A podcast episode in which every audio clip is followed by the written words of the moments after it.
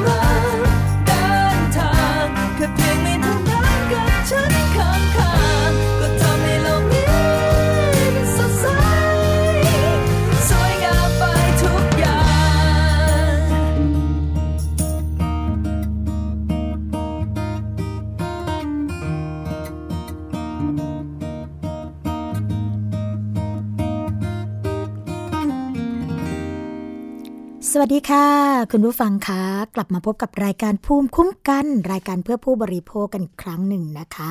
วันนี้ค่ะตรงกับวันอังคารที่ 25 เมษายน 2559 แล้วนะคะเพิ่มแป๊บเดียวเองค่ะคุณผู้ฟังคะจะพ้นเดือนเมษายนกันอีกแล้ว ต่อไปก็เป็นเดือนพฤษภาคมนะคะ ซึ่งบอกว่าเป็นเดือนที่มีวันหยุดเยอะมาก แล้วก็เป็นวันหยุดติดต่อกันด้วย ซึ่งคุณผู้ฟังหลายท่านนะคะ ก็คงจะวางแผนเตรียมการกันแล้วนะคะ ว่าจะไปทำกิจกรรมอะไรกันบ้างในวันหยุดต่อเนื่อง อย่างอาทิตย์แรกเลยค่ะ คุณผู้ฟังคะอาทิตย์แรกของเดือนพฤษภาคมนะคะ ก็จะหยุดต่อเนื่องกันถึง 5 วันด้วยกันนะคะ ตั้งแต่วันพฤหัสศุกร์เสาร์อาทิตย์ จันทร์นะคะก็เชื่อว่าคุณผู้ฟังหลายท่านก็คงจะ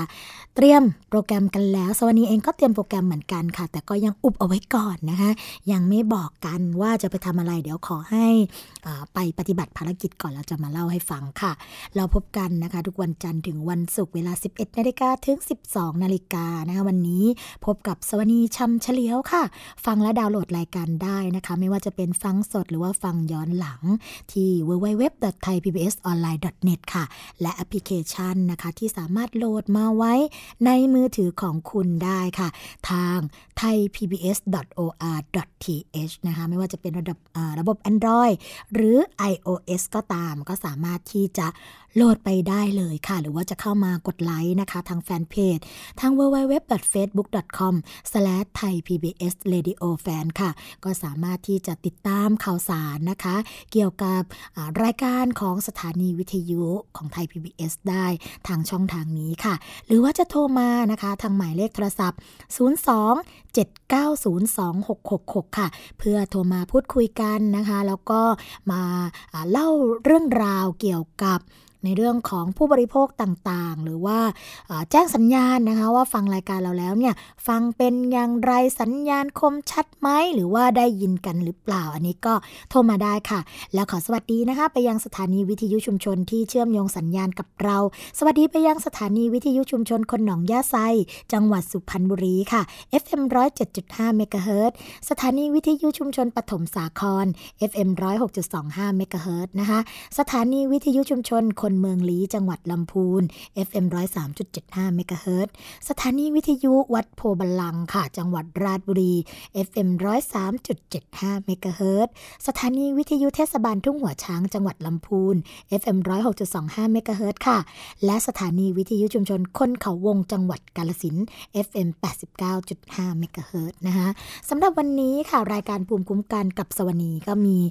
ข้อมูลดีๆ รวมทั้งประเด็นที่หลากหลายมาฝากคุณผู้ฟังด้วยกันนะคะ แล้วก็ในช่วงที่ 2 ของรายการค่ะ เราจะพูดคุยกับแขกรับเชิญ ที่จะมาถ่ายทอดเรื่องราวประสบการณ์ที่น่าสนใจนะคะ เกี่ยวกับเรื่องของการถูกโกงอีกแล้วค่ะ จะเป็นเรื่องอะไรนะคะ ก็เป็นเรื่องของการท่องเที่ยวค่ะคุณผู้ฟังคะซื้อทัวร์ของบริษัททัวร์แต่ปรากฏว่าถูกหลอกนะคะไม่ได้ไปเที่ยวหรือว่าบางคนเนี่ยก็ไปเที่ยว แต่ไม่เป็นไปตามข้อตกลงกันนะแล้วก็พร้อมกันนั้นค่ะ เราจะมาพูดคุยเรื่องของวิธีการแก้ปัญหา โดยสำนักงงานคณะกรรมการคุ้มครองผู้บริโภค ทางท่านผู้อำนวยการพิคเนตตาปวงนะคะ ก็จะมาไขข้อข้องใจเกี่ยวกับเรื่องนี้ว่าถ้าเกิดผู้บริโภคเจอปัญหาลักษณะแบบนี้จะแก้ไขกันอย่างไร เดี๋ยวเรามาพบกันในช่วงที่ 2 ของรายการภูมิคุ้มกันนะคะ แต่สำหรับช่วงแรกของรายการค่ะอันนี้เป็น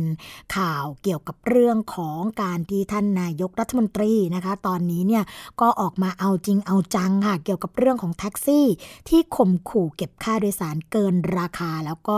หาสั่งจัดการขั้นเด็ดขาดนะคะ ที่อาคารสำนักงานปลัดกระทรวงพาณิชย์ ของกระทรวงพาณิชย์ค่ะพอพลเอกประยุทธ์จันโอชานะคะนายกรัฐมนตรี แล้วก็หัวหน้าคณะรักษาความสงบแห่งชาติ หรือคอสช ก็เป็นประธาน การประชุมคณะหัวหน้าส่วนราชการระดับกระทรวงหรือเทียบเท่านะคะการประชุมครั้งที่3ทับ2559 ค่ะ ทั้งนี้เนี่ยก่อนการประชุมนายกก็ได้เปิดศูนย์แล้วก็เยี่ยมนะคะบริการประชาชนกระทรวงพาณิชย์ค่ะ ที่อยู่ชั้น 3 ของอาคารนะคะ แล้วก็ก่อนเริ่มเข้าสู่วาระการประชุมเนี่ยท่านนายกก็กล่าวว่าสำหรับศูนย์บริการประชาชนกระทรวงพาณิชย์ค่ะเพื่อให้เกิดความเรียบร้อย ก็ขอฝากให้ปรับศูนย์ ให้สะอาดตานะคะเพื่อให้ประชาชนเนี่ยรู้สึกสบายใจ ซึ่งปัญหาของประชาชนระดับล่างเนี่ยก็ต้องมองลงไปด้วย แล้วก็รัฐบาลเองก็พร้อมที่จะสนับสนุนนะคะสิ่งที่กระทรวงได้มีการพัฒนามา พร้อมก็ขอโทษที่มาร่วมประชุมช้านะคะเนื่องจากว่าเมื่อเช้าเนี่ยโมโหเรื่องแท็กซี่ ซึ่งมีความเป็นนักเลงเหลือเกินนะคะก็สั่งการให้กระทรวงคมนาคมไปดูแล้วซึ่งที่ผ่านมาก็มีการจัดการขั้นเด็ดขาดไปแล้วถึง 2-3 ราย ผู้สื่อข่าวก็รายงานนะคะว่าสืบเนื่องจากกรณีที่โลกสังคมออนไลน์ค่ะ มีการแชร์ภาพคลิปวิดีโอคนขับรถแท็กซี่นะคะพูดจาข่มขู่แล้วก็จะเข้าทำร้ายผู้โดยสาร หลังไม่ยอมจ่ายค่าโดยสารค่ะ ที่แท็กซี่ไม่ยอมกดมิเตอร์นะคะ ก็เรียกเก็บค่าโดยสารแบบเหมาราคา 900 บาท แม้ว่าผู้โดยสารค่ะจะมีการต่อรองราคาเหลือ 500 บาท แต่คนขับแท็กซี่ก็ไม่ยอมนะคะ ก็ข่มขู่ผู้โดยสาร ซึ่งตรงนี้เนี่ยท่านนายกรัฐมนตรีเองก็สั่งการไปที่กรมการขนส่งทางบกนะคะว่าให้เร่งดำเนินการเรียกตัวคนที่เป็นพนักงาน ขับรถแท็กซี่ในคลิปดังกล่าวเนี่ยเข้ามาลงโทษ แล้วก็มีการสืบสวนสอบสวนข้อเท็จจริงกันต่อไปค่ะ อันนี้ก็เป็นเรื่องของการบริการสาธารณะนะคะ ซึ่งหลายคนเนี่ยก็แอบคิดนะคะว่าไม่เฉพาะแค่รถแท็กซี่อย่างเดียว แต่ก็ยังมีรถประเภทอื่นด้วยใช่ไหมคะ ไม่ว่าจะเป็นรถที่คุณผู้ฟังเนี่ย เข้าถึงแล้วก็ใช้บริการกันอยู่ทุกเมื่อเช้าวัน นั่นก็คือรถตู้โดยสารสาธารณะนั่นเอง ซึ่งปัจจุบันเนี่ยก็มีพฤติกรรมหลากหลายเหมือนกันนะคะ ไม่ว่าจะเป็นเรื่องของการปฏิเสธรับผู้โดยสาร เช่น ไปที่ระยะใกล้เกินไปนะก็ไม่ไป เพราะว่าต้องการรับผู้โดยสารระยะไกล เช่นออยู่ในเขตอำเภอเดียวกันเนี่ยก็ไม่รับนะคะต้องการรับจากกรุงเทพไปอีกจังหวัดหนึ่งแทนก็จะได้รับค่าโดยสารที่มากกว่า อันนี้ก็เป็นเรื่องการปฏิเสธผู้โดยสารนะหรือว่าการเก็บค่าโดยสารเกินราคา อันนี้ก็ เป็นอีกปัญหาหนึ่งค่ะ ที่ผู้โดยสารมักจะเจอเป็นประจำ เช่น ระยะทางใกล้กันนะคะ หรือว่าระยะทางห่างกันนิดนึง แต่ว่าเก็บค่าโดยสารแพงเป็น 2 เท่า อันนี้ก็เคยมีร้องเรียนเข้ามานะคะ หรือว่า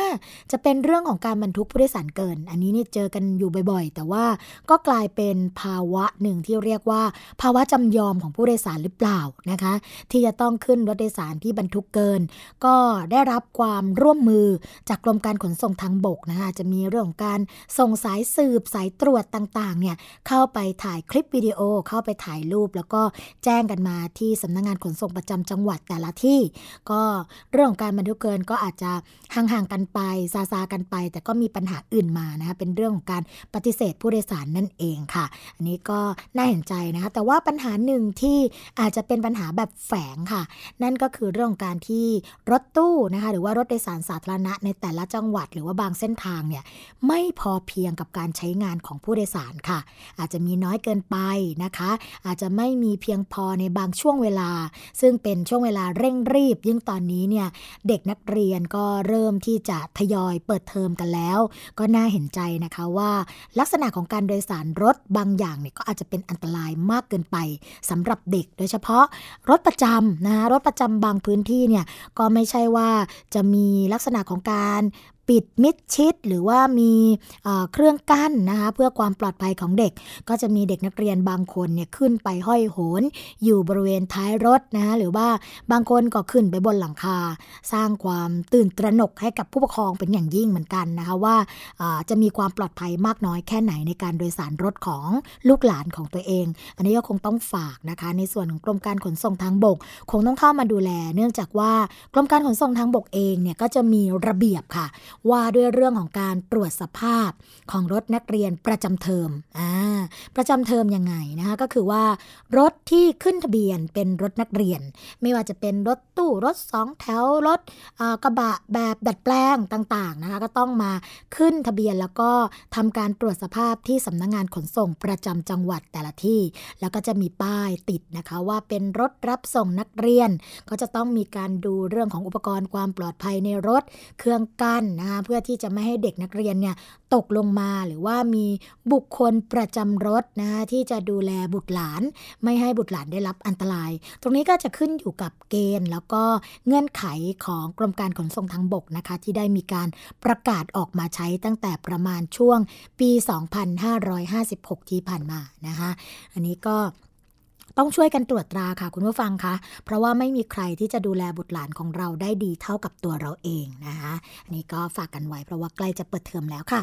อีกเรื่องหนึ่งค่ะคุณผู้ฟังคะเป็นเรื่องของพลังงานนะคะของก๊าซ LPG ค่ะพลเอกอนันตพรการจนารัตน์นะคะ ซึ่งท่านเป็นรัฐมนตรีว่าการกระทรวงพลังงาน ก็เปิดเผยค่ะว่ายอมรับนะคะว่า แนวโน้มราคาก๊าซสูงต้มหรือว่า LPG ของเดือนพฤษภาคมเนี่ยก็อาจจะมีทิศทางที่ปรับขึ้นเล็กน้อยนั่น เริ่มเริ่มฟังกันแล้วนะคะว่า เอ๊ะ จะเป็นยังไงต่อไปนะฮะแต่ยังคงจะต้องติดตามค่ะคุณผู้ฟังคะเกี่ยวกับราคาตลาดโลก ให้มีความชัดเจนอีกสักระยะหนึ่งก่อนนะคะ หากราคาตลาดโลกเนี่ยมีการปรับขึ้นไม่มากนัก ก็สามารถที่จะนำเงินจากน้ำมันกองทุนนะคะเกี่ยวกับเรื่องของกองทุนน้ำมันเชื้อเพลิง ในส่วนของบัญชี LPG ที่ปัจจุบันเนี่ยมีเงินอยู่ประมาณ 7,231 ล้านบาทค่ะ เข้ามาดูแลแล้วก็ตรึงราคาตรงนี้นะคะ แต่ถ้าเกิดราคาตลาดโลกค่ะคุณผู้ฟัง ปรับขึ้นมากก็คงต้องปรับราคาของ LPG เนี่ยในประเทศขึ้น เพื่อให้สะท้อนถึงเรื่องของกลไกตลาดจากขณะนี้อยู่ที่ 20 บาท 29 สตางค์ต่อกิโลกรัมนะคะในส่วนของปริมาณความต้องการใช้ไฟฟ้าสูงสุดค่ะ ที่อาจจะเกิดขึ้นอีกนะคะ ในช่วงเดือนพฤษภาคมนี้เนี่ยหลังจากที่เกิดขึ้นไปแล้ว 2 ครั้งค่ะ ก็ยืนยันว่าปริมาณสำรองไฟฟ้าที่มีอยู่นะคะ สามารถที่จะดูแลความมั่นคงด้านไฟฟ้าได้ค่ะ ขณะเดียวกันนะคะ คุณผู้ฟังก็ต้องการให้ประชาชนเนี่ยช่วยกันประหยัดการใช้ด้วยค่ะ นายสรันรังคสิรินะคะ ซึ่งท่านเป็นประธานเจ้าหน้าที่ปฏิบัติการกลุ่มปิโตรเลียมขั้นปลายของบริษัท ปตทจำกัดมหาชนนะคะ ก็บอกว่า ปตทเองก็อยู่ระหว่างการขยายตลาด LPG ไปยังลาวแล้วก็กัมพูชามากขึ้นโดยเฉพาะในภาคอุตสาหกรรมบางกลุ่มค่ะ ที่มีการใช้ LPG มากขึ้นนะคะ แทนความต้องการเรื่องของการใช้ LPG ในประเทศที่ลดลงนะก็ส่งผลให้การนำเข้า LPG เนี่ยลดลงตามไปด้วยค่ะ เขาบอกว่าจากเดิมนะคะ คุณผู้ฟังที่เคยนำเข้าสูงสุดถึง 1.8 แสนล้านตันต่อเดือนอขออภัยค่ะ 1.8 แสนตันต่อเดือนนะคะ ล่าสุดนะเมื่อเดือนมีนาคมค่ะ ก็นำเข้าเหลือ 2.2 หมื่นตัน ก็ลดลงจากเดือนพฤษภาเออกุมภาพันธ์นะคะที่อยู่ระดับต่ำกว่า 40,000 ตัน อันนี้ก็ต้องดูกันนะคะว่าจริงๆเนี่ยมีการใช้มากน้อยอย่างนี้จริงหรือเปล่านะคะ ด้านนายประเสริฐบุญสัมพันธ์ค่ะ ประธานกรรมการบริษัท PTT Global Chemical จำกัดมหาชนนะคะหรือว่า PTTGC ค่ะ ก็เปิดเผยนะคะ เรื่องของความคืบหน้า โครงการปิโตรเลียมคอมเพล็กซ์ค่ะ ที่ทางสหรัฐอเมริกานะคะ ว่าตอนนี้เนี่ยก็อยู่ระหว่างการศึกษาเรื่องของสถานที่วิศวกรรม การหาพันธมิตร ลูกค้าแล้วก็การเจรจาหาเงินกู้ค่ะ โดยเฉพาะความคุ้มค่าในการลงทุนนะคะ ก็คาดว่าจะได้ข้อสรุปเนี่ยว่าควรจะลงทุนโครงการดังกล่าวหรือไม่ในปลายปีนี้หรือว่าต้นปี 2560 ค่ะ หากผลการศึกษานะคะมีความคุ้มค่าทางบริษัทก็พร้อมที่จะเดินโครงการทันทีค่ะ เพราะว่าถือว่าเป็นโอกาสที่เหมาะสมนะคะสำหรับนักลงทุนในช่วงที่ราคาพลังงาน ราคาวัตถุดิบ และก็การก่อสร้างเนี่ยถูกค่ะสำหรับโครงการลงทุนในประเทศนะคะคุณผู้ฟังคะก็จะเน้นปรับปรุงประสิทธิภาพที่ผลิตที่คุ้มค่า การบริหารจัดการ การลงทุนนะต้นทุนให้ต่ำลงสอดคล้องกับนโยบาย 10 อุตสาหกรรมใหม่ในอนาคตค่ะ ที่จำเป็นต้องใช้วัตถุดิบจากอุตสาหกรรมปิโตรเคมี เพื่อสร้างมูลค่าเพิ่มนะคะ แล้วก็ส่งผลกระทบด้านสิ่งแวดล้อมน้อย เป็นอุตสาหกรรมสีเขียวค่ะ อันนี้ก็เป็นความพยายามนะคะ เกี่ยวกับเรื่องของธุรกิจพลังงานต่างๆค่ะ ที่มีความเกี่ยวข้องเกี่ยวพันกับเราในฐานะผู้บริโภคนะคะ เราก็ต้องมาดูกันค่ะว่ากลไกของเมืองไทยที่เกี่ยวเนื่องเกี่ยวข้องกับตลาดโลก จะทำให้ราคาของก๊าซหรือว่าราคาของน้ำมันเนี่ยมีการปรับตัวเป็นอย่างไรนะคะ ก็คงต้องติดตามกันอย่างใกล้ชิดค่ะ อย่างช่วง สงกรานที่ผ่านมานะคะ หลายคนก็เดินทางไปต่างจังหวัดกันเดินทางไปท่องเที่ยวกัน แต่ก็ต้องแบกรับเกี่ยวกับเรื่องของราคาพลังงานที่อาจจะไม่ได้มีการลดลงตามที่คาดหวังไว้ แล้วก็บอกว่าจะให้เป็นของขวัญวันปีใหม่ไทยนะคะของผู้บริโภคก็ราคาน้ำมันหลายรายการเนี่ยก็เพิ่มขึ้นนะคะ แล้วก็ขยับตัวเพิ่มขึ้นตอนนี้ก็ยังไม่ลดลงนะคะคงต้องฝากรัฐบาลค่ะ แล้วก็หน่วยงานที่ทำหน้าที่คุ้มครองผู้บริโภคตรงนี้เนี่ยหันกลับมาดูแลเรื่องของปากท้องประชาชนมากขึ้นในยุคของข้าวยากหมักแพงแบบนี้นะคะ อีกเรื่องหนึ่งค่ะคุณผู้ฟังค่ะ เป็นเรื่องที่ออยก็ออกมาเตือน ผู้บริโภคกันอย่างเเขาเรียกว่าเข้มข้นแล้วก็ต่อเนื่องนะคะ เกี่ยวกับเรื่องของการหลงเชื่อโฆษณาผ่านเว็บโซเชียลมีเดียก็เป็นเรื่องของการซื้อนะคะ ผลิตภัณฑ์ระเบิดพุ่งลดความอ้วนกันมาใช้ค่ะ เภสัชกรประพลอังตระกูลนะคะรองเลขาธิการคณะกรรมการอาหารและยา ในฐานะโฆษกสำนักงงานคณะกรรมการอาหารและยาค่ะ ก็บอกว่า จากกรณีหญิงวัยรุ่นที่เสียชีวิตนะคะ แล้วก็คาดว่าอาจมาจากการกินยาลดความอ้วนระเบิดพุงค่ะออยก็ขอเตือนผู้ที่ต้องการลดความอ้วนนะคะว่า อย่าลงเชื่อโฆษณาขายยาลดความอ้วน ผ่านสื่อต่างๆ โดยเฉพาะเว็บไซต์แล้วก็โซเชียลมีเดียค่ะ หรือว่าไปซื้อมากินเองนะคะไม่ว่าจะเป็นยาระเบิดพุงไขมันระเบิด พุ่งนะหรือว่ายาสลายไขมันที่เสี่ยงต่อผลข้างเคียงสูงค่ะ ทั้งนี้นะคะคุณผู้ฟังคะยาลดความอ้วนส่วนใหญ่นะคะ ก็จะออกฤทธิ์ลดความอยากอาหาร กระตุ้นประสาทส่วนกลางนะคะ ซึ่งก็จะทำให้น้ำหนักลดลงได้ขณะที่รับประทานยา แต่ว่าน้ำหนักจะเพิ่มขึ้นค่ะ เมื่อหยุดยาหรือว่าโยโย่เอฟเฟกนั่นเองนะคะก็เป็นผลข้างเคียงที่พบบ่อย แล้วก็เมื่อเรากินยาค่ะ ก็จะมีอาการดังต่อไปนี้นะคุณผู้ฟัง ไม่ว่าจะเป็นการนอนไม่หลับเวียนศีรษะ วิตกกังวล ตาพร่านะคะ แล้วก็หากใช้ติดต่อกันนานเนี่ยก็อาจจะติดยาได้ด้วย การใช้ยาเพื่อการลดความอ้วนเนี่ยก็ต้องใช้ภายใต้การดูแลของแพทย์ที่เชี่ยวชาญเท่านั้นนะคะ อย่าซื้อมารับประทานเอง เพราะว่าอาจจะเป็นอันตรายถึงชีวิตได้ค่ะ รองเลขาของออยนะคะ ก็บอกว่าการลดน้ำหนักที่ถูกต้องก็คือ การควบคุมอาหาร การลดอาหารมันทอดนะคะ การออกกำลังกายอย่างสม่ำเสมอ การพักผ่อนให้เพียงพอ การเปลี่ยนแปลงพฤติกรรมการบริโภคค่ะ แล้วก็ขอเตือนนะคะ ผู้ที่ขายยาผ่านโซเชียลมีเดียหรือว่าร้านขายยาค่ะว่า อย่ากระทำผิดกฎหมาย เพราะว่ายาที่มีวัตถุออกฤทธิ์นะคะแล้วก็เกิดความเสี่ยงเกิดผลร้ายต่อผู้บริโภคนี้เนี่ยหากพบเบาะแสก็จะดำเนินการทางกฎหมายโดยทันทีค่ะ หากพบเบาะแสการโฆษณา การผลิตการจำหน่ายจำหน่ายนะคะ ยาลดความอ้วนที่ผิดกฎหมายเนี่ยก็ต้องไปแจ้งกันที่สายด่วนอย.ค่ะ คุณผู้ฟัง 1656 ค่ะ โอ้ขออภัยค่ะ อันนั้นสอกบอนะคะ สายด่วนอย. 1556 นะคะ หรือว่าผ่านที่ทางอย. Smart Application ก็สามารถที่จะแจ้งกันได้เลยค่ะยาลดความอ้วนนะคะ คุณผู้ฟังคะเราพูดกันหลายครั้งมาก ไม่ว่าจะมาในรูปแบบของผลิตภัณฑ์เสริมอาหารนะคะ ยาระเบิดไขมันหรือว่าชาที่ใช้ชงดื่มนะคะ เพื่อที่จะทำให้ร่างกายกระชับกัดส่วนขับถ่ายเป็นปกติ หรือนี่เลยจะมาในรูปแบบของกาแฟลดความอ้วน หลากหลายเหล่านี้คุณผู้ฟังคะส่งผลต่อระบบประสาททั้งสิ้น เพราะว่ายาในเรื่องของผลิตภัณฑ์ลดความอ้วนจะมีอยู่ 2 ประเภทนะคะอย่างที่ทางเภสัชกรหญิงนิยดาเกียรติยิ่งอังสุรีเนี่ยได้เคยพูดคุยในรายการของเราไปแล้ว ยาลดความอ้วนจะมีวัตถุออกฤทธิ์อยู่ 2 แบบ ก็คือเรื่องของการไปกดนะคะแล้วก็การไปเร่งนะกดอย่างไรนะคะกดก็คือว่าไปกดประสาทส่วนกลางค่ะ ทำให้มีลักษณะของการลดความอยากอาหารนะมองอะไรก็ไม่อยากกินไป มองตรงนั้นก็ไม่อยากกิน มองตรงนี้ก็ไม่หิว มองตรงนั้นก็เหม็นนะคะ ก็เรียกได้ว่าวันทั้งวันเนี่ยไม่ได้กินอะไรกันเลยนะ อีกส่วนหนึ่งค่ะ กระตุ้นกระตุ้นหรือว่าการเร่ง ก็คือจะทำให้หัวใจเนี่ยเต้นเร็วผิดปกติ หรือว่าผิดจังหวะนั่นเองนะคะในเมื่อยาลดความอ้วนมีตัวการ ของยาเนี่ยสองแบบก็คือการกระตุ้นและการกด ร่างกายของเราค่ะ ก็ทำงานผิดปกติสิคะ ในเรื่องของตัวเมตาบอลิซึมก็ดี หรือว่าการเผาผลาญไขมันก็ดีเนี่ย ก็อาจจะเปลี่ยนไป เพราะว่าไม่รู้ว่าร่างกายจะต้องทำงานอย่างไร เพราะว่ายาอีกส่วนหนึ่งกดยาอีกส่วนหนึ่งกระตุ้นใช่ไหมคะ ก็ทำให้ร่างกายของเรารวนเรอ่าพอรวนเรปุ๊บเนี่ยก็เริ่มทำงานไม่สมดุล พอร่างกายทำงานไม่สมดุล อวัยวะต่างๆนะคะ ไม่ว่าจะเป็นหัวใจ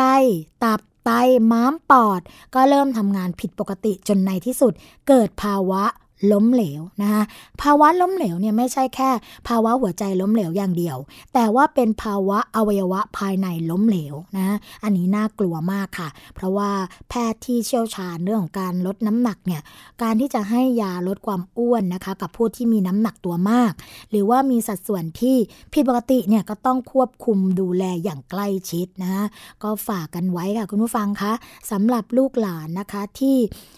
ไปซื้อยาผ่านโซเชียลมีเดียหรือว่าผ่านเว็บต่างๆ หรือคนขายที่สนิทกัน แล้วก็อ้างว่าสามารถที่จะลดความอ้วนได้นะคะตรงนี้ต้องบอกว่าต้องระวังดีๆ เพราะว่าเสี่ยงถึงชีวิตจริง ๆ ค่ะนะคะอีกเรื่องหนึ่งนะคะ คุณผู้ฟังคะ เป็นเรื่องของการเตือนภัยกันบ้างนะระวังเรื่องของช่วงหน้าร้อนนี้ก็ต้องระวังอาหารการกินกันเป็นพิเศษนะคะ นางสาวพนิษนาธนาอภินันค่ะผู้อำนวยการเขตสาทรกรุงเทพนะคะ ก็บอกว่า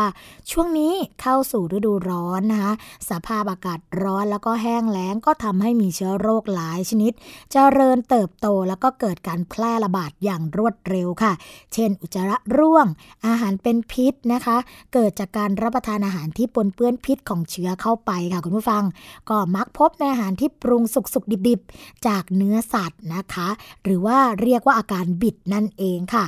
อาการบิดเนี่ยเกิดจากการรับประทานอาหาร ผักดิบหรือว่าน้ำดื่มที่มีเชื้อบิดปนเปื้อนค่ะอาหิวาตกโรคนะคะ ก็เกิดจากการรับประทานอาหาร หรือว่าดื่มน้ำที่มีเชื้ออาหิวาตกโรคเนี่ย ปนเปื้อน แล้วก็ยังมีเรื่องของไข้รากสัตว์น้อยหรือว่าไทฟอยนะคะ ก็เกิดจากการรับประทานอาหารหรือน้ำที่มีการปนเปื้อนอุจจาระหรือว่าปัสสาวะของผู้ป่วยค่ะ ถ้าเกิดผู้ป่วยเนี่ยเป็นผู้ปรุงอาหารก็อาจจะแพร่เชื้อไปสู่ผู้อื่นได้นะคะ เขตเนี่ยก็มีความห่วงใยในเรื่องของสุขภาพของประชาชน ก็เลยเตือนให้มีการระมัดระวังค่ะ เรื่องของความสะอาดของอาหาร น้ำดื่มนะคะ น้ำใช้ในการประกอบอาหารภาชนะใส่อาหาร ก่อนรับประทานอาหารทุกครั้งนะคะ ก็ควรที่จะล้างมือ ฟอกสบู่ให้สะอาดค่ะ รับประทานอาหารที่สะอาดปรุงสุกใหม่ ๆ ไม่ควรรับประทานอาหารที่สุกๆดิบๆ หรือว่ามีแมลงวันตอมนะคะ ภาชนะใส่อาหารที่ไม่สะอาด และสิ่งสำคัญค่ะ ควรใช้ช้อนกลางในการตักอาหารเสมอ เพื่อเป็นการป้องกันเชื้อโรคนะคะ คุณผู้ฟังค่ะ อีกประเด็นหนึ่งค่ะคุณผู้ฟังคะเขาบอกว่าเป็นการเตือนนี่เรื่องของ 10 เมนูยอดฮิตนะคะแซบ ปากลำบากก้นภัยเงียบหน้าร้อนนะคะ เขาบอกว่าระบบทางเดินอาหารได้แก่โรคอาหารเป็นพิษ โรคอุจจาระล่วงอย่างที่บอกกันไปแล้วเนี่ยเมื่อสักครู่นี้นะคะ ก็อาจจะมีอาการอาเจียน มีไข้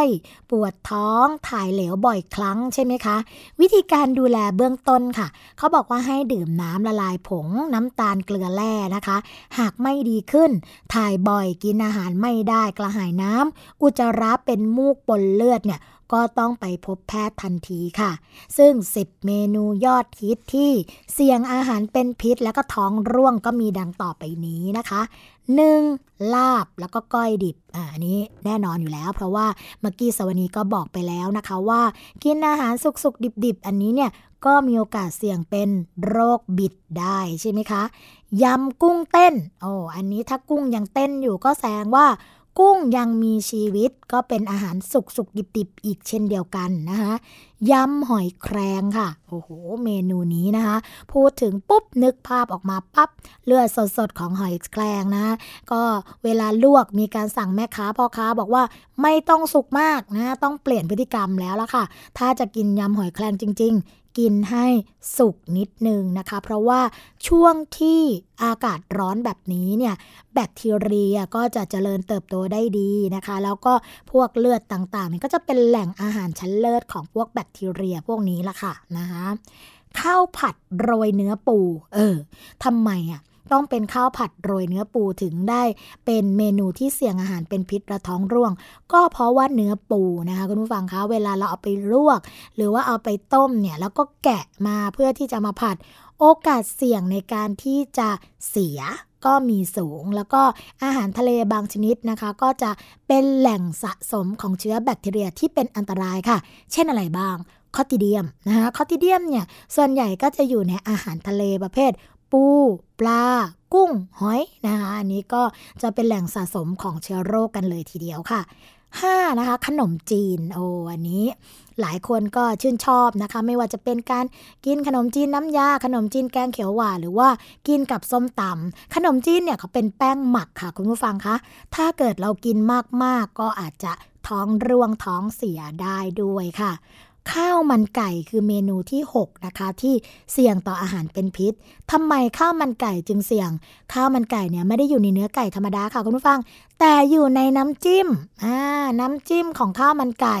ซึ่งบางที่เนี่ยก็ใส่ไปในถ้วยเอาไว้ใส่โหลเอาไว้ไม่รู้กี่วันต่อกี่วันใช่ไหมคะ การที่น้ำจิ้มเนี่ยถูกหมักเอาไว้แบบนั้นแล้วก็จะมีพวกเขาเรียกว่าวัตถุดิบที่เป็นวัตถุดิบสด มีขิงใช่ไหมคะ มีพริกสดอ่าใส่ไปในนั้นเนี่ยโอกาสที่จะเกิดการแปลสภาพเน่าเสีย เพราะว่าอากาศร้อนก็มีสูงค่ะ ส้มตำคือเมนูที่ 7 ค่ะ อาหารเผ็ดร้อนอย่างส้มตำนี่แหละนะคะ อาจจะทำให้เราเนี่ยท้องเสียจุดๆ วิ่งเข้าห้องน้ำได้ค่ะ8นะคะ เมนูที่ 8 สลัดผักค่ะ สลัดผักเนี่ยดูเหมือนว่าอาจจะ มีความปลอดภัยนะคะ ไม่มีอันตราย เพราะว่าก็ไม่ได้รสชาติจี๊ดจ๊าดอะไร แต่วัตถุดิบค่ะ ที่เอามาประกอบอย่างผักเนี่ยก็อาจจะเป็นส่วนหนึ่งที่ทำให้เราท้องเสียได้เนื่องจากว่าการล้างการทำความสะอาดที่ไม่ดีนั่นเองนะคะ 9. อาหารหรือขนมที่มีกะทิสดค่ะ เพราะว่าเวลาอากาศร้อนมากๆ กะทิก็จะเน่าเสียเร็วใช่ไหมคะ พอกะทิเน่าเสียเร็วเรากินเข้าไปเอาแน่นอนค่ะ ท้องเสียอีกค่ะ เมนูสุดท้ายนะคะ เมนูที่ 10 ก็คือ น้ำแข็งที่ไม่ได้มาตรฐานค่ะ เพราะว่าน้ำแข็งที่มีการปนเปื้อนของเชื้อโรคต่างๆเนี่ยก็จะเป็นส่วนหนึ่งในการทำให้เราเกิดอาการ อาหารเป็นพิษแล้วก็ท้องร่วงนั่นเองนะคะ ก็ต้องระมัดระวังกันไว้ค่ะ คุณผู้ฟังคะช่วงแรกของรายการภูมิคุ้มกันนะคะ เราคงจะพักกันไว้สักครู่หนึ่งก่อน เดี๋ยวช่วงที่สองค่ะ มาพูดคุยกับแขกรับเชิญในรายการเกี่ยวกับเรื่องของการถูกหลอกลวงค่ะ เกราะป้องกัน เพื่อการเป็นผู้บริโภคที่ฉลาดซื้อ และฉลาดใช้ ในรายการ ภูมิคุ้มกัน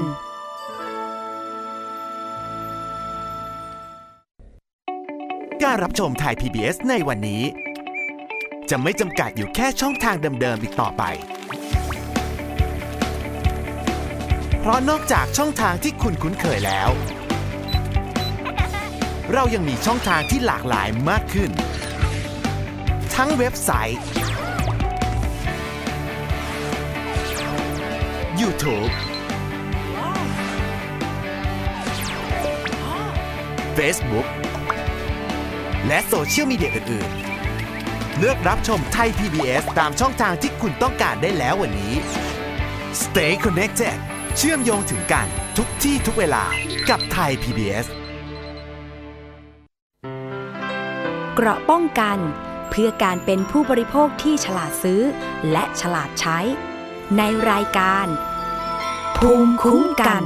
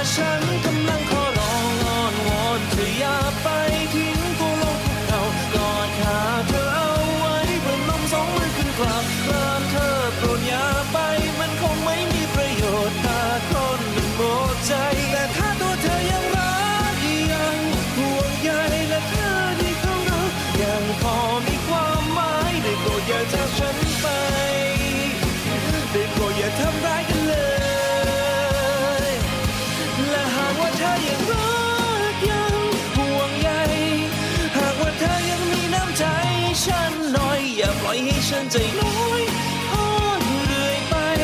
และหากว่าฉันยังดีไม่พอก็จะขอทำดีให้เธอได้เข้าใจ ได้โปรดอย่าทำร้ายกันเลย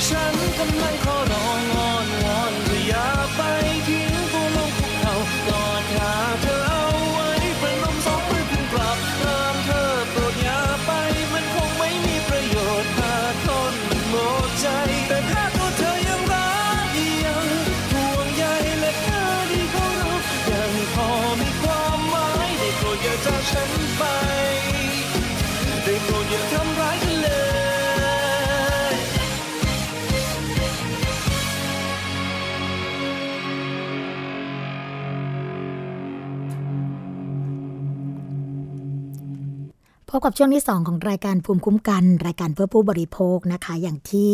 เล่าให้คุณผู้ฟังฟังไปช่วงต้นของรายการแล้วค่ะว่า วันนี้เราจะมาพูดคุยกันนะคะกับผู้บริโภคตัวจริงเสียงจริง ที่ได้ใช้บริการเกี่ยวกับเรื่องของการท่องเที่ยวค่ะเขาบอกว่าไปเที่ยวกับ ทัวร์นะคะ แต่ว่า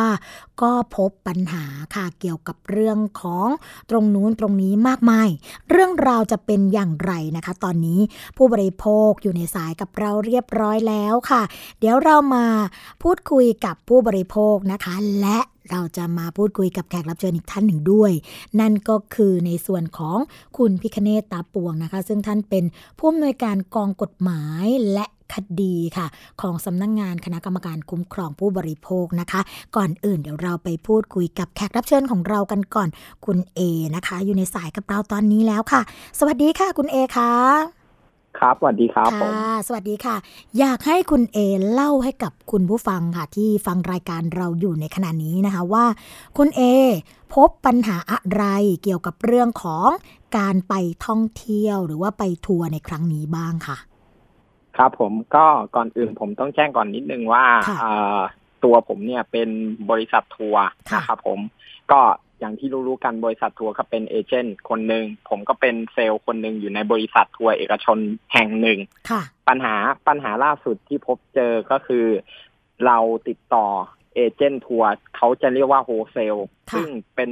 บริษัททัวร์ที่ออกทัวร์ตัวจริงอืมฮึครับผม แล้วค่ะส่วนเราก็เป็นเอเจนต์ค่ะ เราส่งลูกค้าให้กับโฮเซลครับผมค่ะก็คือพอหลังจากที่เราทำการเช็คที่นั่งเรียบร้อยแล้วก็คือพูดง่ายๆ อย่างเช่นพีเรียดฮ่องกงค่ะมีทั้งหมด 26 คนค่ะก่อนที่เราจะทำการจองเราจะต้องโทรเช็คกับโฮเซลว่าอือฮึมีที่ไหมค่ะใช่ป่ะครับค่ะอ่าพอหลังจากที่เราโอเคเช็คเรียบร้อยเขาแจ้งมาว่ามีที่เราทำใบจองค่ะเข้าไปอืม ตามจำนวนที่ลูกค้าแจ้งเรามาค่ะแล้วหลังจากนั้นเราก็ต้องรอรับอินวอยจากทางโฮเซลค่ะครับผม แล้วอ่าขั้นตอนก็คือพอเรารับอินวอยจากโฮเซลเราก็ต้องมาออกอินวอยในฐานะที่เราเป็นเอเจนต์ลูกค่ะค้าติดต่อเราโดยตรงอือฮึครับผม อืม เงื่อนไขมันก็คือลูกค้าจะต้องหนึ่งวางมัดจค่ะำหรือจ่ายค่าทัวร์ส่วน ก็คือค่าทัวร์ทั้งหมดอะครับอืมค่ะขึ้นอยู่ที่เงื่อนไขของเอเจนต์นะครับ เอ้โฮเซลอะครับผมค่ะอืมแล้วทีนี้ถ้าเขาระบุมาว่าค่ะครับผม แล้วทีนี้เอ่อปรากฏว่าครับอ่า ปัญหาที่เกิดขึ้น อะ ปัญหาที่เกิดขึ้นเลยหลังจากที่กระบวนการอ่าครับขั้นผมตอนไปแล้วค่ะ อ่าโอเคค่ะปัญหาที่เกิดขึ้นก็คืออย่างเช่นอ่าเราอะมาจำให้เขาเรียบร้อยแล้วใช่ไหมครับค่ะแล้วหลังจากนั้นเราก็ส่งหนังสือหน้าหน้าสำเนาหนังสือเดินทางของลูกค้าอืมให้กับเขาค่ะแล้วก่อนเดินทาง ประมาณเจ็ดห้าถึงเจ็ดวันเนี่ยค่ะมัก็จะมีในลักษณะเขาเรียกว่าใบนัดหมาย อ่า ค่ะอ่าก็คือว่าพอหลังจากตรงเนี้ยห้าถึงเจ็ดวัน มันจะมีใบนัดหมาย เราซึ่งเป็นเอเจนต์เนี่ยต้องตามให้ลูกค้าอืมว่าออกหรือยังได้หรือยังค่ะใช่ไหมครับค่ะอ่าแต่มันก็จะมีลักษณะของโฮเซลไม่พร้อมอ๋อคือไม่พร้อมตรงเนี้ย มันมันอยู่ในใน ส่วนของเนื้อหาของบริษัทนั้นๆ ซึ่งมันก็ต้องไปมองว่าเขามีเจตนาหรือไม่มีเจตนาค่ะใช่ปะครับค่ะอ่า แต่ส่วนที่ผมพบเจอมาล่าสุดเลยก็คือค่ะว่า อ่ายกตัวอย่างเดินทางอีกจะเดินทางอีกสองสามวันนี้แล้วค่ะ ก็มายกเลิกบอกอ่าไม่ได้ตั๋วค่ะ ทั้งทั้งที่เราจ่ายเงินไปทั้งหมดแล้ว อย่างเช่นเอ่อเงินส่วนใหญ่ค่าทัวร์จะจ่ายทั้งหมดอะก่อนเดินทางประมาณหนึ่งเดือนอืมอ่าครับค่ะผมแล้วแล้วแล้วแต่เคสว่าเขาจะให้จ่ายกี่วันยี่สิบเอ็ดวันหรือหนึ่งเดือนอะไรแบบเนี้ยค่ะที่เคยที่บอกกล่าวไปเบื้องต้นค่ะ แต่เนี่ย โอเค ลูกค้าเราลาเรียบร้อยทุกอย่างเรียบร้อยเตรียมตัวอยากจะเดินทางมีความสุขแล้วฉันจะได้ไปเที่ยว ค่ะ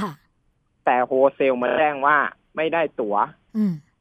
ก็เลยมีข้อสงสัยคือขนาดเราเป็นเอเจนต์ทัวร์เรายังสงสัยเลยว่าค่ะการที่คุณทำทัวร์เนี่ยคุณไม่มีตั๋วแล้วคุณทำทัวร์ออกมาขายหน้าอืมหน้า Facebook หน้าเว็บไซต์ หรืออะไรต่างๆของคุณเนี่ย ได้อย่างไร ค่ะ อันนี้คืออันที่หนึ่งแล้วอะ ไม่มีตั๋วใช่ครับไม่มีตั๋วแล้วทำยังไงได้คะตรงนี้ทำยังเขาไงก็ต่อแจ้งยกเลิกครับ แจ้งยกเลิการเดินทางค่ะใช่แล้วก็จะขอแบบว่าคือประสานให้เราขอเลขที่บัญชีลูกค้าเพื่อโอนเงินคืน อืมอันนี้คคืรับอผม พฤติกรรมที่หนึ่งแหละ พฤติกรรมที่สองแต่ค่ะ พฤติกรรมที่สองที่พบ พฤพฤติกรรมที่สองที่พบก็คือค่ะมันมองจากประเด็นนะครับค่ะความเจตนาคือคุณไม่มีตัว๋วอืมแต่คุณมาขายขายอย่างเช่นฮ่องกง 9,999ค่ะ แต่คุณไม่มีตั๋วคุณมาขายได้อืมก็แสดงว่าคุณมีเจตนาที่จะหลอกลวงผู้บริโภคหรือไม่ อันนี้ค่ะผมวางประเด็นให้ให้ให้เป็นที่ตั้งไว้ก่อน ค่ะ ครับผม ค่ะแล้วในส่วนของที่บอกว่าเลื่อนไปหรือว่ายกเลิกการเดินทางตรงนี้ แล้วก็ขอครับเลขบัญชีนะคะ ของตัวครับผู้บริโภคหรือว่าลูกค้าเนี่ยเพื่อที่จะใช่โอนเงินคืน ตอนนี้มีการโอนเงินคืนให้กับตัวผู้บริโภคไปบ้างไหมคะก็คือว่าอ่ามันต้องดูตามขั้นตอนนะครับ ก็คือทางเราเป็นบริษัททัวร์ก็คือเอเจนต์ค่ะเราส่งลูกค้าให้กับโฮเซลอือฮึคือทัวร์ที่ออก ตัวจริงค่ะเพราะฉะนั้นเราก็คือผู้เสียหาย ถ้าค่ะมองถึงตามหลัก เราต้องไปไปทวงถามจากทางโฮเซลเพื่อให้เขาโอนเข้ามาทางกับบริษัทเราอืมแล้วหลังจากนั้นเราถึงจะต้องโอนทั้งหมดให้ลูกค้าค่ะใช่ปะครับค่ะเขาก็บ่ายเบี่ยงมาเรื่อยๆว่าอืมเอออย่างนั้นอย่างนี้แต่หลักค่ะความเป็นจริง คือพอเราทราบว่าทัวร์ยกเลิก เราต้องแจ้งลูกค้าทันทีว่า ค่ะ ยกเลิกแล้วนะเอ่อพี่ครับไม่เดินทางแล้วค่ะ ใช่แล้วแล้วแล้วเอ่อพฤติกรรมของลูกค้า ผมถามย้อนกลับไปนิดนึงว่า ถ้าเป็นพิธีกรพิธีกรจะต้องขอเงินคืนทันทีไหมอืมค่ะ อ่า ถูกถูกไหมครับ ลูกค้าก็จะมาจี้กับเราแล้วว่า แล้วจะคืนเงินเมื่อไหร่ เราก็ต้องไปไล่ไล่บี้ แล้วตอนนี้ไล่เบี้ยเากับค่ะ แล้วใช่ตอนนี้เนี่ยคุณเอได้ดำเนินการหรือว่าไล่เบี้ยกับในส่วนของตัวคนที่อะมาต่อเราเนี่ยแหละนะคะ เป็นคนที่ครับขายให้เราเนี่ย ตอนนี้เนี่ยเป็นยังไงบ้างคะผลผก็ลคืเดียวตรงนี้ผลผมก็ไล่เบี้ยจนจนค่ะได้เงิน ก้อนนี้มาอืมแล้วผมก็ดำค่ะเนินการโอนให้กับลูกค้าค่ะ ก็คือในส่วนหลังจากที่เขาโอนมาแล้วค่ะช่ในรับส่วนของเราเนี่ยอะในส่วนของบริษัทเราในส่วนของตัวของเราเนี่ยไม่มีปัญหาครับในสิ่งใช่ที่พบ แต่ทีนี้สิ่งที่คุณเอสงสัยก็คือว่าพฤติกรรมแบบนี้ลักษณะแบบนี้ ถ้าเกิดตัวบริษัทเจอหรือว่าตัวผู้บริโภคเจอจะทำอย่างไรถูกต้องไหมคะ ถูกต้องครับค่ะ เดี๋ยวเรามาพูดคุยกันค่ะ กับแขกรับเชิญอีกท่านหนึ่งนะคะ ซึ่งท่านเป็นผู้อำนวยการค่ะ กองกฎหมายและคดีของสำนักงงานคณะกรรมการคุ้มครองผู้บริโภคนะคะ พี่พิคเนตค่ะ ซึ่งตอนนี้อยู่ในสายกับเราเรียบร้อยแล้วนะคะ สวัสดีค่ะ พี่พิคเนตค่ะ ครับ สวัสดีครับค่ะคุณเป็นสวัสดีครับค่ะเป็นยังไงบ้างคะพอฟังคุณเอนะคะ ซึ่งเป็นตัวแทนมาเล่าให้เราฟังครั้งนี้เนี่ย ตรงนี้พี่พิคเนตคิดว่าวิธีการหรือว่าการดำเนินการหรือปัญหาเหล่านี้จะแก้ไขยังไงได้บ้างคะขั้นตอน น่าเห็นใจเนาะค่ะน่าเห็นใจน่าเห็นใจสำหรับคนที่เอ่อยืมจมูกคนอื่นหายใจอะค่ะอะเวลาเขามีปัญหาขึ้นมาเราก็ต้องรับหน้าเสือค่ะ จริงๆแล้ว เราต้องแยกออกมาให้ได้นะครับค่ะประเด็นประเด็นไม่ว่าจะเป็นอ่ารับไปเออดิสพิเตอร์ต่างหลายเนี่ยที่มันค่ะเป็นลูกโซ่ต่อไปเนี่ยอือหือนะมันจะเป็นเรื่องของธุรกิจทำกับธุรกิจค่ะใช่ไหมครับอ่าจะจัดสรรปันส่วนกันอย่างไรค่ะแต่ประเด็นประเด็นของผู้บริโภคสุดท้ายเนี่ย ก็คือคนที่ที่เป็นคู่คู่ตกลงคู่สัญญาคู่กรณีกันค่ะ อย่างที่คุณเอบอกอะนะครับ ว่าค่ะคุณเอเป็นเป็นทัวร์นะรับโดยตรงจากลูกค้าก็คือผู้บริโภคใช่ไหมครับค่ะตรงเนี้ยข้อตกลงข้อสัญญาเป็นอย่างไรต้องว่าไปตามนั้นค่ะนะครับ อันที่หนึ่งเนี่ยต้องดูประเด็นของคุณเอก่อนค่ะว่าคุณเอได้จดทะเบียนถูกต้องตามเอ่อพรบนำเที่ยวไหมค่ะมาคุเทศนำเที่ยว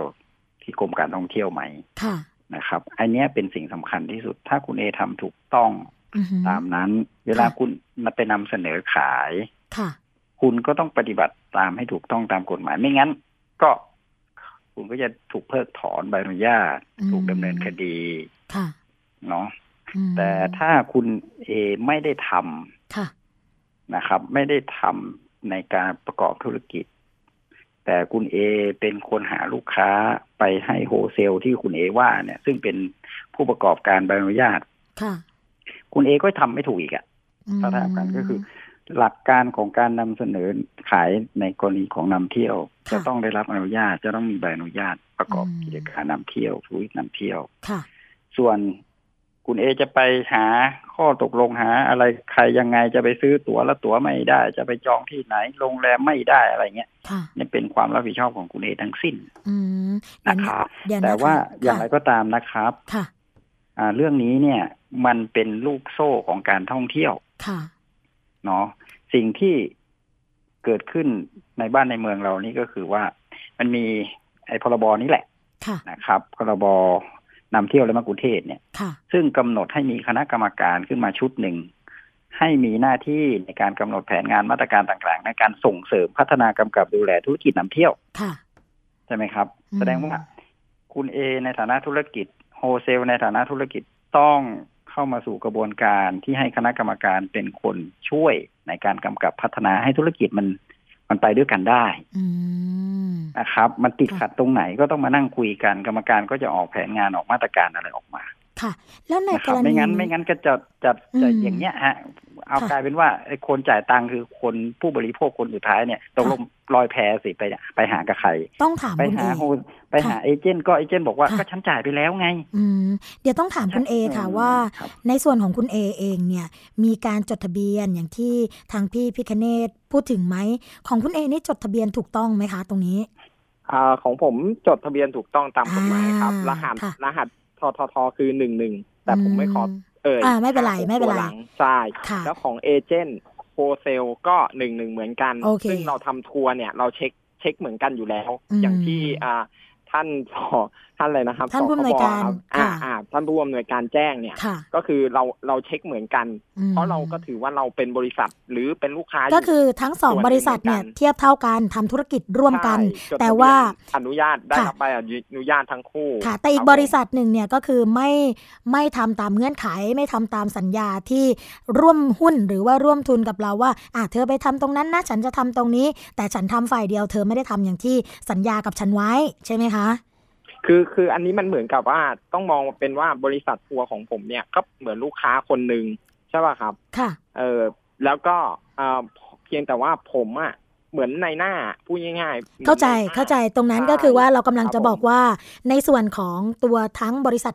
คุณ A กับบริษัทอีกอะสมมติเป็นบริษัท B แล้วกันนะคะครับบริษัท B เนี่ยครับไม่ได้ทำไม่ได้ทำตามเงื่อนไขสัญญาที่ตกลงกับ A ไว้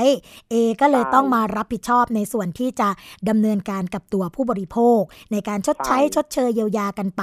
ทีนี้ต้องมาถามท่านผู้อำนวยการละค่ะว่า ลักษณะแบบนี้เนี่ยในส่วนของตัวผู้บริโภคนะคะและตัวของบริษัท A เนี่ยสามารถที่จะดำเนินการอย่างไรกันได้บ้างคะแยกเป็นส่วนไปเลยค่ะอ่าในส่วนของผู้บริโภคก่อนเนาะค่ะผู้บริโภคก็ใครเป็นคู่สัญญาล่ะ ค่ะ ก็นายหน้าที่มาขายอะก็ต้องรับผิดชอบตามเมื่อมีใบอนุญาตก็ทำให้ถูกต้องตามกฎหมายพรบค่ะนำเที่ยวหมดเลยนะครับอือหือตั้งแต่ใบโฆษณา เอกสารที่ประกอบคุณจะไปไหนอะไรยังไงค่ะนะเรื่องประกันเรื่องจัดหา สถานที่อะไรทุกอย่าง คุณมีหน้าที่ดูหมดค่ะนะครับ คุณเป็นผู้ที่จะต้องรับผิดชอบต่อผู้ซื้อในฐานะผู้บริโภคโดยตรงค่ะนะครับ อันนี้หนีไม่พ้น อันนี้คือส่วนที่หนึ่นะงครับละค่ะอ่าคือเมื่อคุณได้จ่ายไปแล้ว สมมุติอะนะครับ ไม่ค่ะเป็นไปตามข้อตกลงอะไรคุณหาไม่ได้อะไรก็แล้วแต่ละเมื่อคุณดำเนินการจ่ายให้กับผู้บริโภคไปแล้วดำเนินการถูกต้องไปแล้ว คุณก็มีสิทธิ์ที่จะไล่เบี้ยอืมนะครับ เอไปไล่เบี้ยกับก็คือ B ในทางธุรกิจค่ะอ่าไปไล่เบี้ยกับ B ต่อไปนะครับ ว่าเอ่อทำให้คุณเสียหายอย่างไร คุณก็ฟ้องเรียกความเสียหายทางธุรกิจก็เรียกได้ด้วยครับอืมนะผมต้องเสียค่ากำลงกำไรอะไรคุณก็ว่าไปหมดเลยค่ะสามารถดำเนินการได้หมด แต่ทั้งนี้ทั้งนั้นเนี่ยในการที่จะดำเนินการทางศาลก็จะมีเอ่อเขาเรียกว่าอะไรพยานทั้งหลายเนาะค่ะ ก็ไม่เว้นไม่ว่าจะเป็นพยานเอกสารพยานวัตถุพยานอะไรทั้งหลายเนี่ยแม้กระทั่งพยานบุคคลตัวอะไรบุคคลก็คือตัวผู้บริโภคก็สามารถใช่เป็นประธานใช่เอ้ยเป็นใช่พยานก็ให้กับอ่าก็คุณเอได้ด้วย ได้ได้อ่าใช่ถูกต้องค่ะครับถูกค่ะต้องอันนี้คือรับส่วนของคุณเอละอือฮึส่วนของผู้บริโภคที่เป็นลูกค้าคุณเอกันบ้างค่ะพี่พิคเนตก็คือว่าในส่วนนี้ทางผู้บริโภคไม่สามารถที่จะไปดำเนินการกับบริษัท B ได้โดยตรงใช่ไหมคะ ก็คือว่าถ้าเกิดผู้บริโภคจะเรียกร้องค่าเสียหาย ก็คือเรียกร้องกับคุณเอ ถ้าเกิดว่าคุณเอเคลียร์คัดตรงนี้เรียบร้อยกับตัวผู้บริโภค ก็ให้ผู้บริโภคมาเป็นพยานให้กับคุณเอครับไป ฟ้องเรียกร้องกับบริษัทบีสวนีเข้าใจถูกไหมคะตรงนี้ก็ถูกต้องครับมอ่ามันจะมีอีกนิดนึงเนาะค่ะก็คือว่าถ้านะครับ ถ้าสามารถนำสืบได้ว่าทั้ง A และ B ที่ว่าเนี่ยค่ะมีผลประโยชน์ร่วมกันในมูลเหตุนี้ค่ะสามารถดึง B เข้ามาร่วมได้ ในการรับผิดชอบด้วยมก็คือว่าให้ A เป็นตัวกลางใช่ไหมคะ เช่นอ่าให้ A เนี่ยบอกมาสิอ่าบอกมาซิเลยว่าเชื่อมโยงไปที่ B ยังไงนะคะ อ่าฮะอ่าแล้วก็ค่อยไป ดำเนินการกับ B โดยตรงเลยแหละ แล้วก็ครับ A ก็จะอยู่ในฐานะพยานของตัวไม่ผู้ไม่บริโภคไม่ได้ไหมไม่ไม่ใช่โอ้ไม่ใช่ต้องไม่เป็นใช่จำเลยการด้วยพานเหรอคะอ่าเป็นจำเลยหมดฮะอืมเป็นจำเลยหมดผู้ที่ร่วมมาในทางธุรกิจแต่เนี่ยที่แต่ต้องว่ารับผิดชอบจะลงโทษใครอันนั้นก็ขึ้นอยู่กับพฤติกรรมใช่ไหมคะใช่ครับใช่ครับอ๋ออืมคุณเอคะ ตอนนี้ตอนนี้นะคะ ณ ปัจจุบันนี้แหละ คุณเอได้ดำเนินการเกี่ยวกับเรื่องนี้นะ ไม่ว่าจะเป็นเรื่องของการร้องเรียนไปที่หน่วยงานต่างๆ หรือว่าครับดำเนินการเกี่ยวกับเรื่องนี้เนี่ยคืบหน้าหรือว่าไปถึงไหนบ้างคะ หลังจากที่โอเค เรียกร้องเงินสำหรับผู้บริโภคส่วนของเรามาเรียบร้อยแล้วล่ะ แต่ปัญหาครับแบบเนี้ยมันต้องเกิดขึ้นอีกแน่ ๆ เลย ในวงการแน่นอนธุรกิจใช่ไหมคะ ตอนนี้คุณแน่เอนอนได้ครับดำเนินการยังไง เพื่อที่จะขยายผลไปบ้างคะก็คืออ่ามีการ สร้างกลุ่มเล็กๆแอนตี้อืมเอเจนต์รายนี้ครับผมค่ะเพียค่ะงแต่ว่า เอ้ย เราก็ยังรวมคนที่เสียหายมากกว่านี้ไม่ได้ เพราะเขาค่ะมองคิดว่าเป็นเป็นเรื่องที่แบบ เอ้ยธุรกิจหรือเปล่าอยากได้เงินคืนอ่าไม่ใช่อะครับ คือเขาอยากได้เงินคืนมันเหมือนกับอ๋อว่าเงินอยู่กับบีอะค่ะถ้าถ้าไปโวยวายบีมากบีไม่จ่ายอะอ๋ออยากได้ไปฟ้องเอา มันเหมือนกับค่ะการยืดเยื้อไงครับอืมก็เลยทำเป็นยอมยอมไปเรื่อยค่ะๆเฮ้ยผัดว่าพรุ่งนี้อาทิตย์หน้าวันจันทร์วันอังคาร ก็ผัดไปเรื่อยๆอย่างเพเงี้ยราะว่าครับกลัวบงว่าทีจะไม่ได้เงินใช่อืมนะครับบางทีเขาไม่ไม่ไม่ไม่อยากแบบไปต่อก็ร้องต่อเถียงอยากได้ค่ะเงินคืนอะ เป็นใครก็อยากได้เงินคืนอืมด่ามันมาก เดี๋ยวมันก็ไม่ให้เงินอย่างเงี้ยครับพี่ถูพิกคไหมเนครับตพี่พิคเนตคะเจอเหตุการณ์แบบนี้ลักษณะที่คุณเอบอกเนี่ย เขาตั้งกลุ่มเล็ก ๆ กันขึ้นมาแล้วนะคะ พยายามทำตรงนี้ตรงนั้นกันแล้วเนี่ย เขาสามารถที่จะพาผู้บริโภคที่เสียหายแบบนี้ค่ะ ไปร้องเรียนที่สคบให้สคบยุคใหม่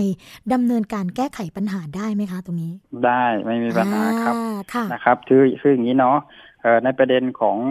ขของเออผู้ประกอบธุรกิจค่ะนะครับค่ะหมายความว่าผู้ที่เอ่อประกอบธุรกิจที่จดทะเบียนเนี่ยอ่าเป็นดำเนินการทำทัวร์โดยไม่ถูกต้องตามกฎหมายเนี่ยค่ะนะครับ นอกจากเอ่อ ท่านจะร้องไปที่โดยโดยตรงไปที่กรมการท่องเที่ยวนะฮะค่ะร้องค่ะโดยตรงเลยนะครับ ซึ่งเขาก็จะมีเรื่องประกงประกันเรื่องอะไรเนี่ยเขาค่ะชดเชยเยียวยาให้นะครับ ก่อนอืมนะถ้าไม่พอนะ ไม่ว่าจะเป็นอ่าถ้าส่งไปต่างประเทศมีเงินประกันสองแสนถ้าอยู่ในทำในประเทศห้าหมื่นนะ ถ้าในโลโก้ในพื้นที่หนึ่งหมื่นเนี่ยก็จะมีประกันอยู่ค่ะไอเนี้ย ถ้าเยียวยาไปแล้วไม่พอเนี่ยนะครับค่ะ ท่องเที่ยวก็จะส่งมาที่สคบอืมไล่เบี้ยดำเนินการเพิ่มเติมได้อีก เยี่ยมนะครับเลยค่ะ เยี่ยมนะเลฮะยค่ะ แต่ว่าถ้าเป็นกรณีที่ทัวร์ทัวร์ที่ทำทัวร์โดย โดยไม่ได้รับอนุญาตค่ะ ท่องเที่ยวเขาไม่รับเลยนะครับ ค่ะ อืมสค่ะคบมาเลยมาที่สคบเลย ไปเช็คเลยนะถ้าคุณซื้อทัวร์แล้วปรากฏว่าไปเช็คใบอนุญาตแล้วไม่มีค่ะนะฮะให้มาร้องที่สคบโอ้เยี่ยมเลยแต่ค่ะขอแนะนำนะ ขอแนะนำ ให้ซื้อที่เขาทำค่ะใบอนุญาตถูกต้องนะได้ค่ะนะได้คือก่อนที่คุณจะซื้อทัวร์ไปเที่ยวต่างประเทศในประเทศอะไรก็ค่ะแล้วแต่ละคุณอืมเช็คก่อนใบอนุญาตมันเขามีไหมค่ะนะคุณจะได้รับการคุ้มครองตามกฎหมายที่สูงค่ะ นะครับ โอ้โห วันนี้เวลาน้อยเหลือเกินค่ะ มาถึงช่วงสุดท้ายของรายการกันแล้วนะคะมไม่เป็นไรค่ะ ประเด็นนี้ยังต้องมีต่อไปอีกแน่นอนนะคะ อาจจะต้องเชิญทั้งสองท่านเนี่ยมาร่วมรายการสถานีประชาชนกันค่ะ เพราะว่า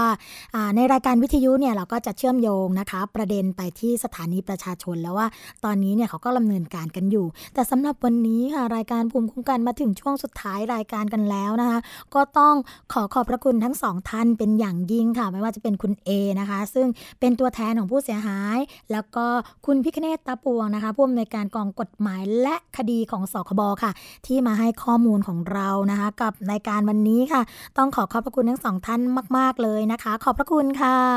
ครับผมขอบคุณครับค่ะสสวัวัสสดีดีค่ะ มาถึงช่วงสุดท้ายของรายการกันจริง ๆ ค่ะคุณผู้ฟังคงต้องบอกว่าวันนี้นะคะ รายการภูมิคุ้มกันคงต้องขอลาไปก่อน พบกันใหม่ในวันต่อไป สวัสดีค่ะ